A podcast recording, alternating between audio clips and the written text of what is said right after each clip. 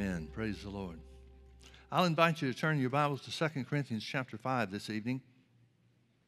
I don't really have a message, uh, but I do have some things that are stirring around, rolling around in my heart.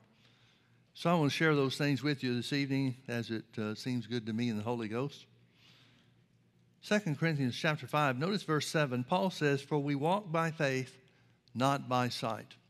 Notice he's speaking by the inspiration of the Holy Ghost and creating a contrast, showing us the contrast between what walking by faith is and walking according to what we can see and feel.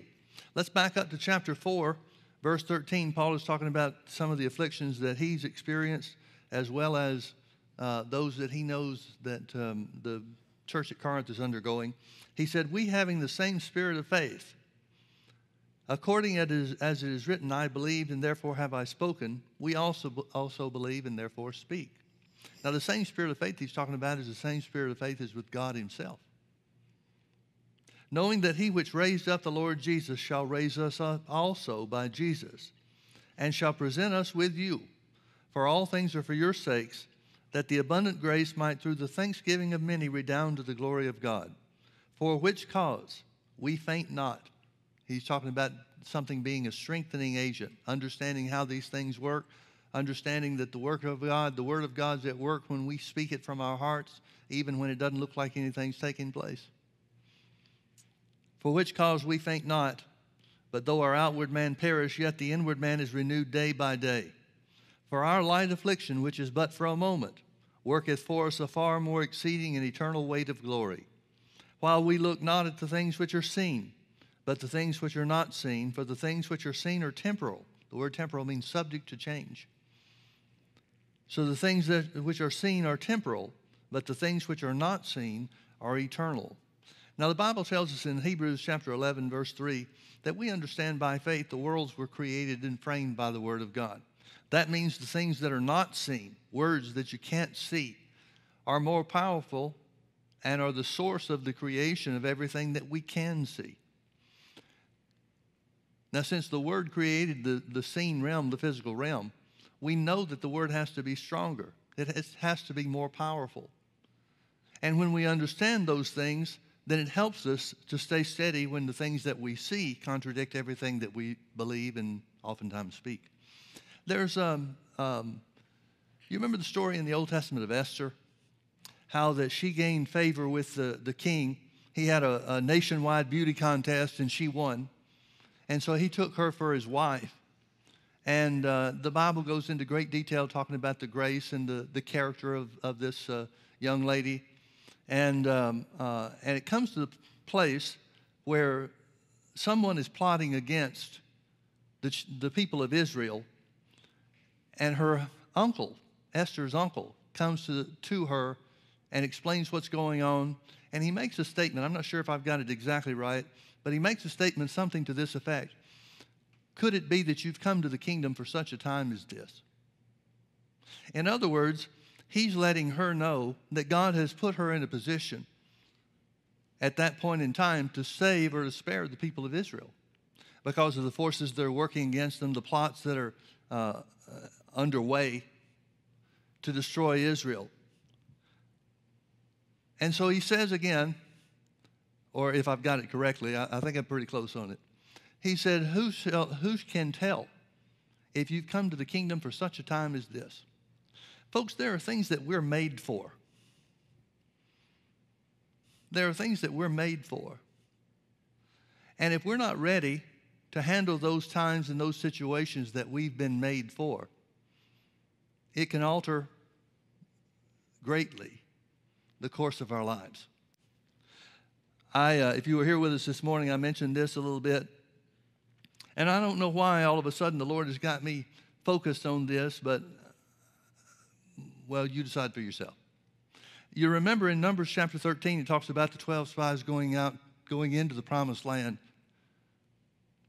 to spy out the, the land that God said was a land that flowed with milk and honey. The 12 spies come back, and everybody agrees that it was the land that God said that it was. It was a, a beautiful and bountiful land. But 10 of the 12 spies said that they couldn't, that we, the nation of Israel, can't take the land because the people are stronger than us. Now, it's only been about two and a half years uh, most Bible scholars estimate the time between God delivering Israel from Egypt, coming through the Red Sea on dry land. Two and a half years later, they've received the law of Moses and they're at the edge of the promised land. And in those two and a half years, they've made some terrible mistakes. You remember that they went through the golden calf incident when Moses was up on top of Mount Sinai receiving the law, the Ten Commandments, the tables of stone. But God forgave them. But they don't remember the power of God, or if they remember it, they're not putting any stock in it. When God delivered them from Egypt, who was much stronger, much bigger, much more powerful, than any of the enemies or the, the people in the land of uh, the promised land that God had given to them or directed them to. And so 10 of these 12 spies come back and say, We can't do it. We can't do it. This became a pivotal point in Israel's history. But even more than that, stop and think about the impact that it had on these 12, 12 guys, 10 of them that were operating in unbelief it altered the course for their lives individually. We don't talk a whole lot about the story after the 10 spies came back and talked about uh, how that they were unable to do it. But the Bible goes into some specific information, gives us specific information about those 10 spies, the ones that convinced the rest of the congregation of Israel. It says after everything was said and done, before that day was ended, it said that those 10 spies died were consumed and destroyed by the power of God. God called it temptation. He talks about, and the Bible refers to it even further as, as an example unto us. It talks about God being tempted 10 times. Well, the 10 times refers to the 10 spies who refused to believe, who refused to accept what God had said about the promised land and about Him being with them and delivering them, delivering their enemies into their hands. Now, the rest of the congregation is not dependent on and is certainly not obligated to take the side of the 10 spies. They could have believed anything they wanted to. Caleb and Joshua are very vocal and outspoken, saying, Hey, the land is good, just like everybody else says, but God's on our side. Don't rebel against God because He's on our side. He'll bring us into this land. This is the land that He brought us to to begin with. This is the whole reason that He delivered us from Egypt. He wants us to have this land. They could have believed that just as easily as they believed the 10 spies. They could have believed that they could take the land with God's help and because God was with them, just as easily as they believed that they couldn't. And the Bible says that the congregation lifted up their voice unto God and wept because they sided in with the ten. From that point, their lives are totally and radically altered. God says to them, He establishes the eternal and never changing law. He says, Tell Israel, tell the people, as you have spoken in my ears, so shall I do unto you. Now, they had already said, when they sided in with the ten, who said that they couldn't take the land, they had already declared that it would be better for them to have died in the wilderness, and they were feeling sorry for themselves and speaking lies against God, saying, God brought us out here to kill us into the wilderness. And remember, God said that they would get exactly what they said. So, from the point in time that they turn away from God, turn away from God's help, turn away from God's word and His promise, their lives become 40 years of wandering in the wilderness until they die.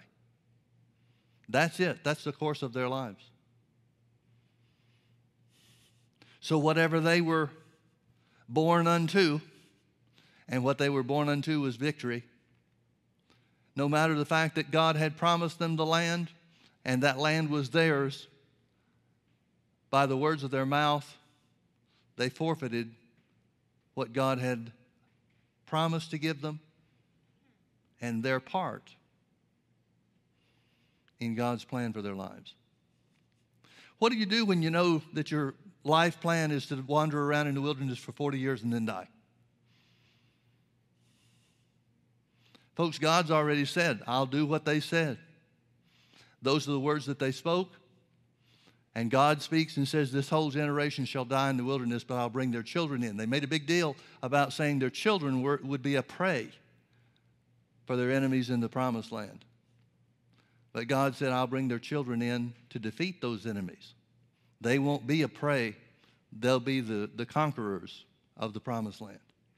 So their, their parents, that, that uh, present generation, the older generation,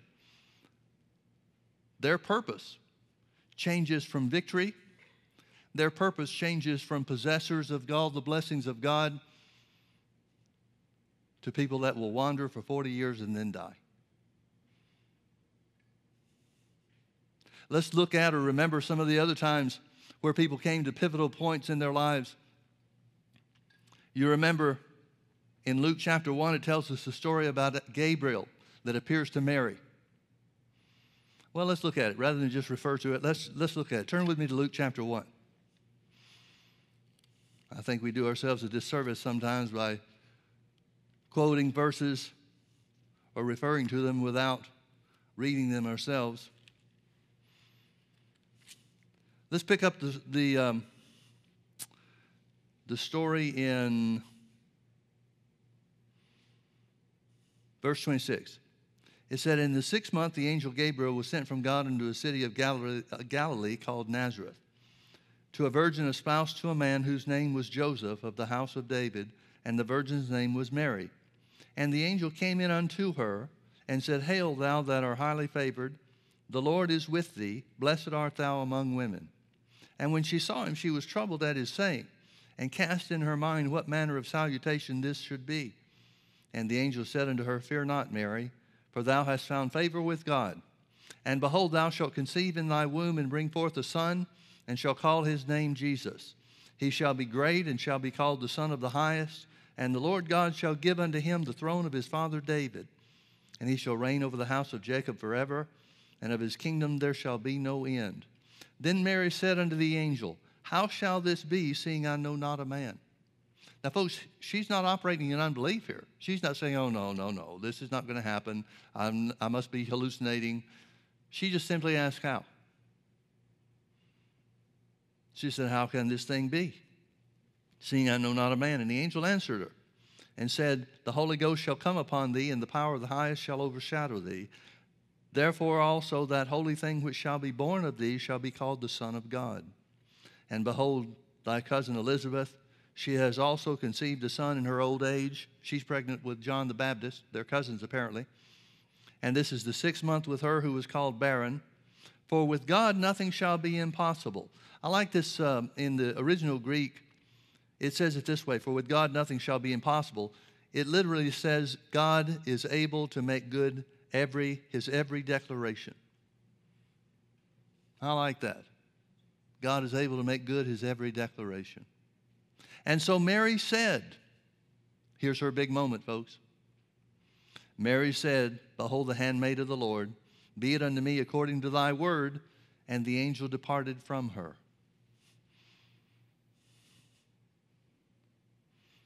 She was ready for her pivotal point, her big moment, if you will. She was ready.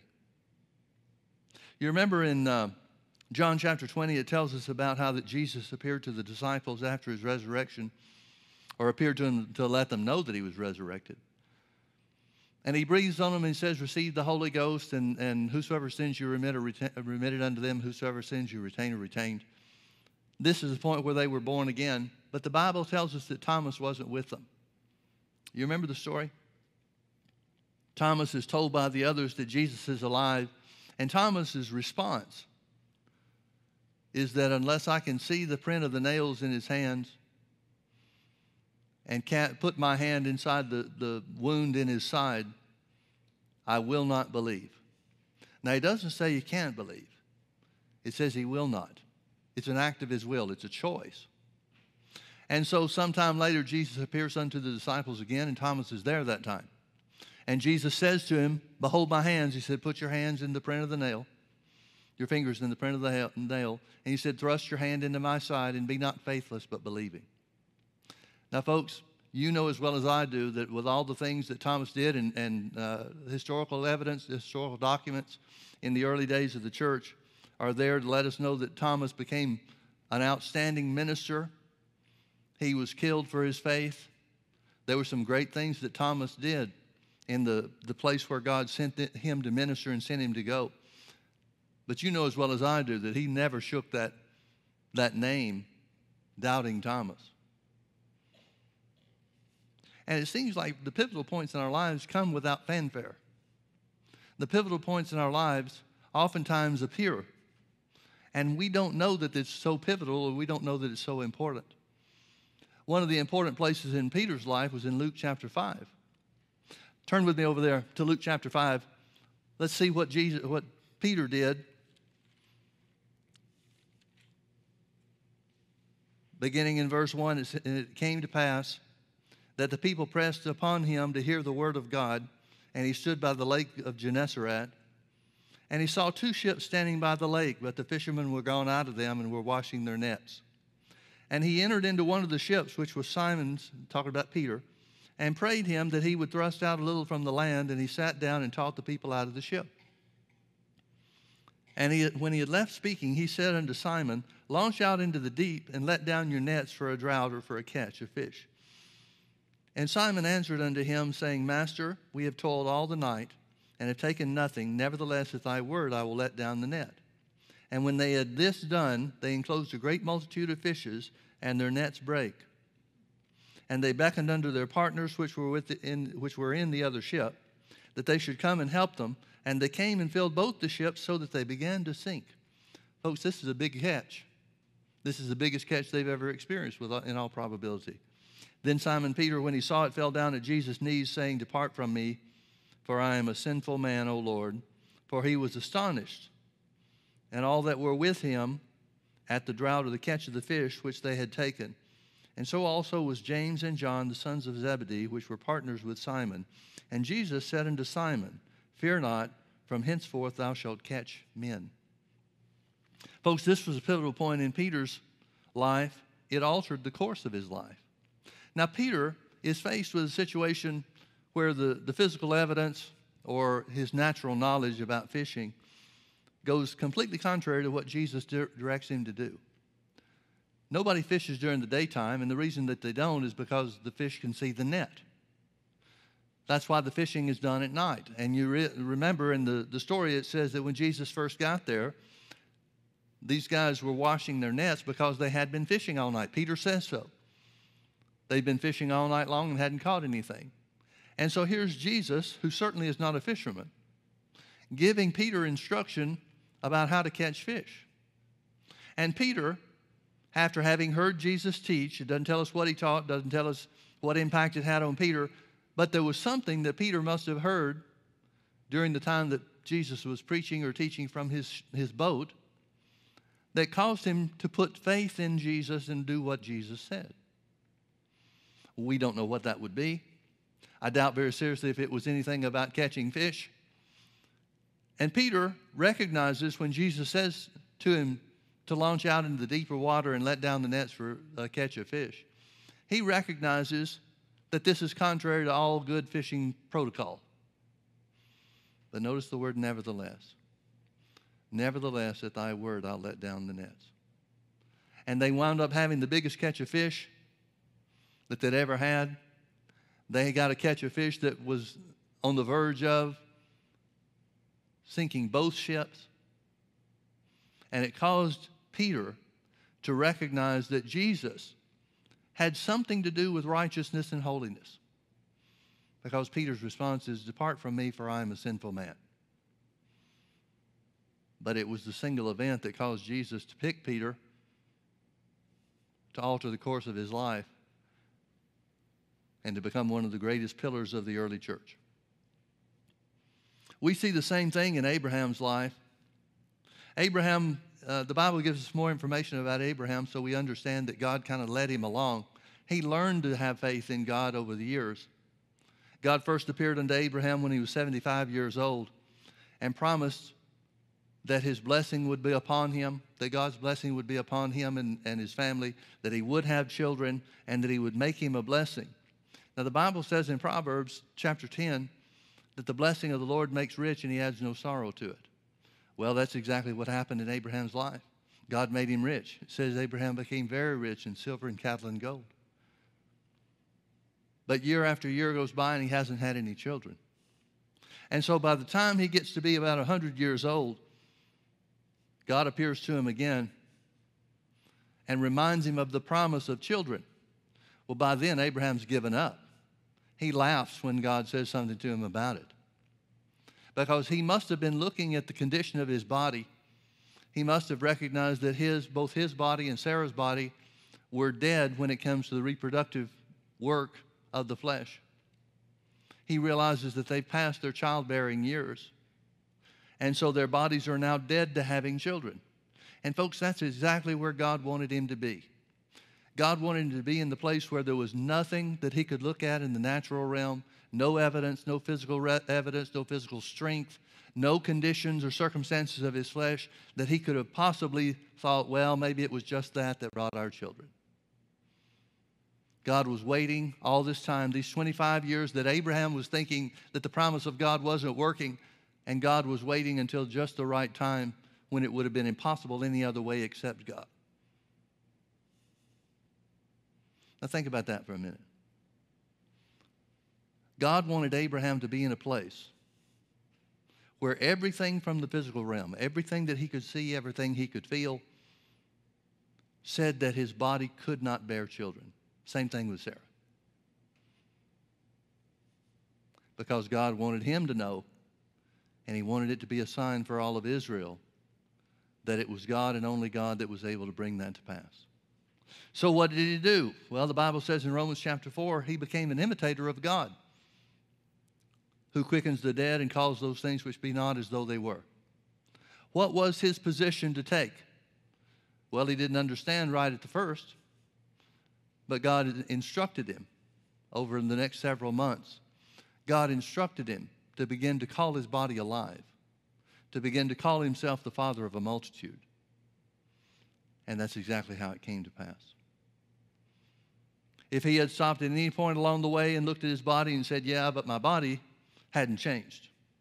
My body and Sarah's body is too old to produce any results when it comes to having children, but that's not what he did he began to say what God said. He began to call himself what God called him. You remember at that point, that's when God changed his name from Abram to Abraham. So now every time he refers to himself, every time he thinks of himself according to the new name that God gave him, he's thinking that he's the father of a multitude. He's saying that he's the father of a multitude. And that in itself becomes the pivotal point in his life where he becomes the father of faith to all of us. What were you made for?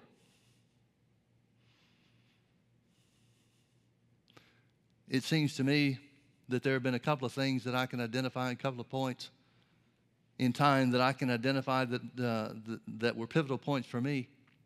One was going to Rhema, going to Tulsa from Alabama, Birmingham, Alabama to go to Bible school. Another was to come here to start this church. But then the most recent one, it seems to me that for the last eight years I've been apprenticing healing, the healing power of God. I've seen a lot of things change, not nearly as fast as I wanted them to change. But there were things that even early on, somehow or another, and I wouldn't have admitted it at the time because it's not the way I wanted it to go. But early on, I realized just from my heart, nothing that, that God spoke to me about, but just on the inside of me, I had a witness that this was not going to be a quick thing. It was not going to be something where God's hand was extended toward me and all of a sudden the symptoms departed. I knew I was in for the long haul.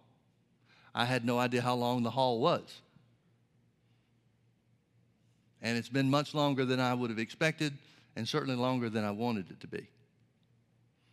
But, folks, I can tell you of a certainty that this is one of the things that I was made for. Because this apprenticeship, and I, I don't know, eh, eh, it's not really a word that the Lord gave me, but it's something that I know has come from my heart just recently.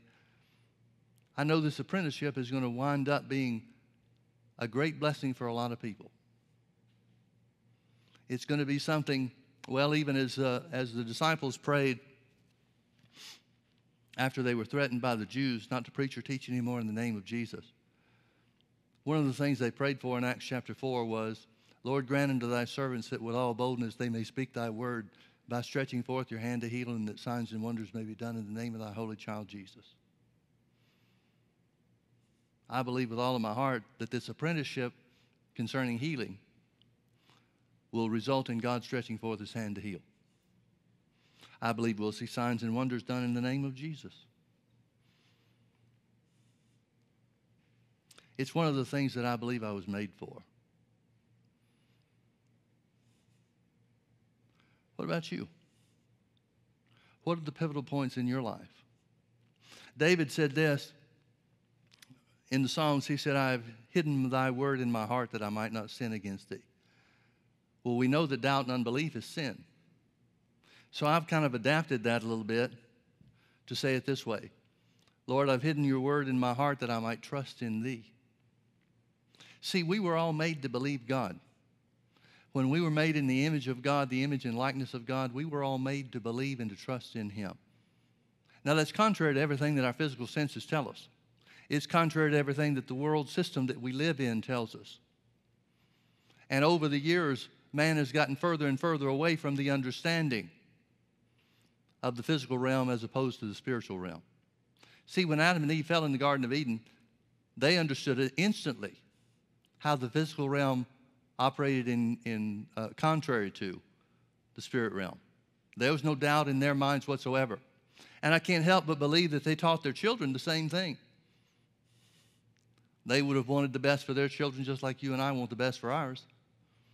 And so, that, so they would have told their children everything that they could have about God so that they could stay on the right side of things, so to speak, rather than yield to the sin of the world.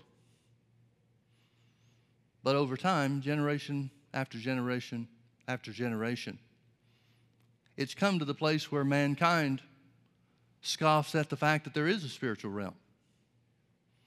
And you've got to pick and choose your times and situations very carefully to share those things and the people you share them with so that we're not ridiculed by others who don't know the truth. But you were created to be a resident and a citizen of that spiritual realm, that unseen realm. You were made to be a believer in God and His Word. And so, whatever your pivotal point is, it's always going to come down to the same thing for each of us, and that is a choice between what God said and what the circumstances around us say. It's always going to be a choice between what God's Word dictates or the dictates of this physical realm. And the heroes of faith, those in the Bible that are identified as, the, as God's champions, in every case, it comes down to something so simple as what we've discussed choosing what God said over what things looked like and how they felt to them. Because we were made in the image and likeness of God, we were born for the unseen realm. We were born to operate from the unseen realm. We were born into this life for the purpose of believing God. And when we do, he sees us through every time, no matter what it looks like. I'm sure Paul, over time, just like the rest of us that gain experience in these things, it's easier for me to believe God now than it was when I first started off.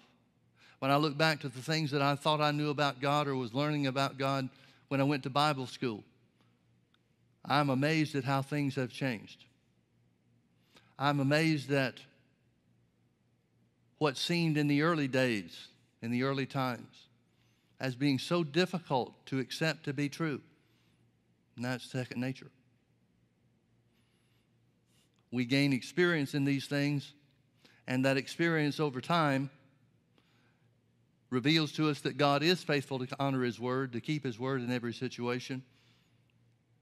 And it becomes easier and easier for us to not be moved by the circumstances, but to hold fast to what His Word says and the promises that He's made. And I believe that's the way it's supposed to be and it's supposed to continue. It's certainly the way that it was for Abraham. After Abraham has this child of promise, some 13 years, maybe 15 years later, God challenges him to offer his son Isaac as a sacrifice. Now, folks, this has always been one of the hardest things for me to accept in all of the stories of the Bible because I have children and I know what my children mean to me. And for Abraham to be willing to go through, and it's, you have to really kind of dig past the, uh, just the surface of these things. But God literally did not tell him to kill, Abra- uh, to kill Isaac. He said to offer him as a sacrifice.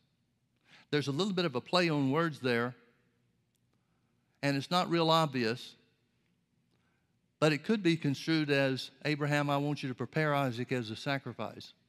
But no mention was made specifically about carrying through with it. But when I put myself in that situation, how would I have responded? When I look at what Abraham did and how Abraham responded, think about the confidence that he's gained in God over the 25 years until he had the child, and now some 13, 15 years, whatever. Nobody knows for sure exactly how old Isaac was when this took place, but he was certainly old enough to understand what was going on and to help with the carrying of the things up the mountain and so forth. The confidence that Abraham developed in God. And as Hebrews chapter 11 describes it, accounting that God was able to raise him from the dead and even receiving him as such in a figure. In other words, it means that Abraham accepted that if, if uh, God wanted him to go through with this thing, since God's promise was to bless Abraham with children that number as the stars of the sky through Isaac, then he would have to raise Isaac from the dead. And as far as Abraham was concerned, it was already done. That's some kind of faith. That's not the kind of faith you get from one day or one night with God. That kind of faith can only come through years of walking with the Lord and proving Him faithful. But rather than the end of our faith, that should be the beginning point for us because we've got God on the inside of us. We know things that Abraham didn't know. We have revelation of the word that Abraham didn't have. We know the, the truth, the fidelity of God's word to such a degree that we can, beginning from where we are, accept God's word to be true no matter what.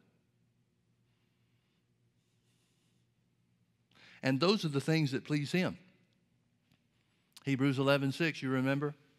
says without faith or apart from faith, it's impossible to please God. Now the Bible doesn't say that without love it's impossible to please God. It doesn't say without faithfulness it's impossible to please God. It doesn't say of any other characteristic that it's impossible to please God without, but it says it about faith. Without or apart from faith, it's impossible to please God. For they that come to God must believe that He is and that He's a rewarder of them that diligently seek Him. That simply means, folks, that the pleasing part to God is walking according to what His Word says, living by the things that are not seen rather than the things that are seen, to realize and to recognize the goodness of God and His propensity to bless those that serve Him. God can't be pleased unless you believe that He wants to reward you. God can't be pleased unless you believe that He is who the Bible says that He is. Now, the, the physical realm doesn't tell us much about God. We can't get our information from the physical realm and count it as reliable. That information comes only from the unseen realm, the Word of God that reveals who He is. But every pivotal point comes down to the same thing will we trust Him or will we not? Will we believe in what He has said, what He has told us about Himself, and about His plans and purposes for our lives? Or will, will we believe and be limited and hindered by the things that we can see and feel? We were made in the image of God. We having the same spirit of faith as God. We believe and therefore speak.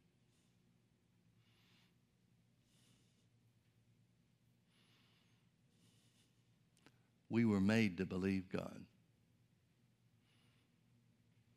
Very simply, very specifically, we were made to believe Him. Let's pray. Father, we love you. We thank you for your goodness. We thank you that you are our rewarder. Even as you appeared to Abraham in Genesis 15 and said, Fear not, Abraham, I am thy shield and thy exceedingly great reward. Since the blessing of Abraham is ours through Jesus' sacrifice on the cross, we can say the same thing about ourselves, Lord, that there is no reason to fear, regardless of what we face, regardless of those things and people that might come against us. We have no need to fear. For you are our shield, our protection, and our exceeding great reward. Father, we thank you that you've rewarded us with health. You've rewarded us with abundance. But most importantly, Father, you've rewarded us by revealing yourself to us through your word.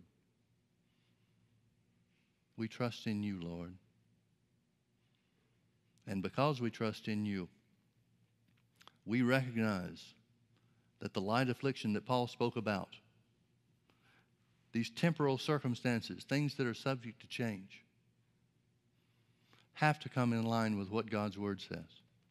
They have to come in line with our word speaking your word. That have to come to pass to line up with the things that we say. So we declare ourselves healed. We declare ourselves blessed. We declare ourselves prosperous. We declare ourselves as disciples of Jesus, our Lord and Savior. Thank you, Father, for bringing to pass your exceeding great reward for us and unto us. In Jesus' precious name, amen. Amen. You were made to believe God, folks. That's the reason why you're here. It's the reason why all of us here are here. We were made to believe Him. Amen. Say it with me the Lord is good, and His mercy endures forever. Amen. Thank you for being with us.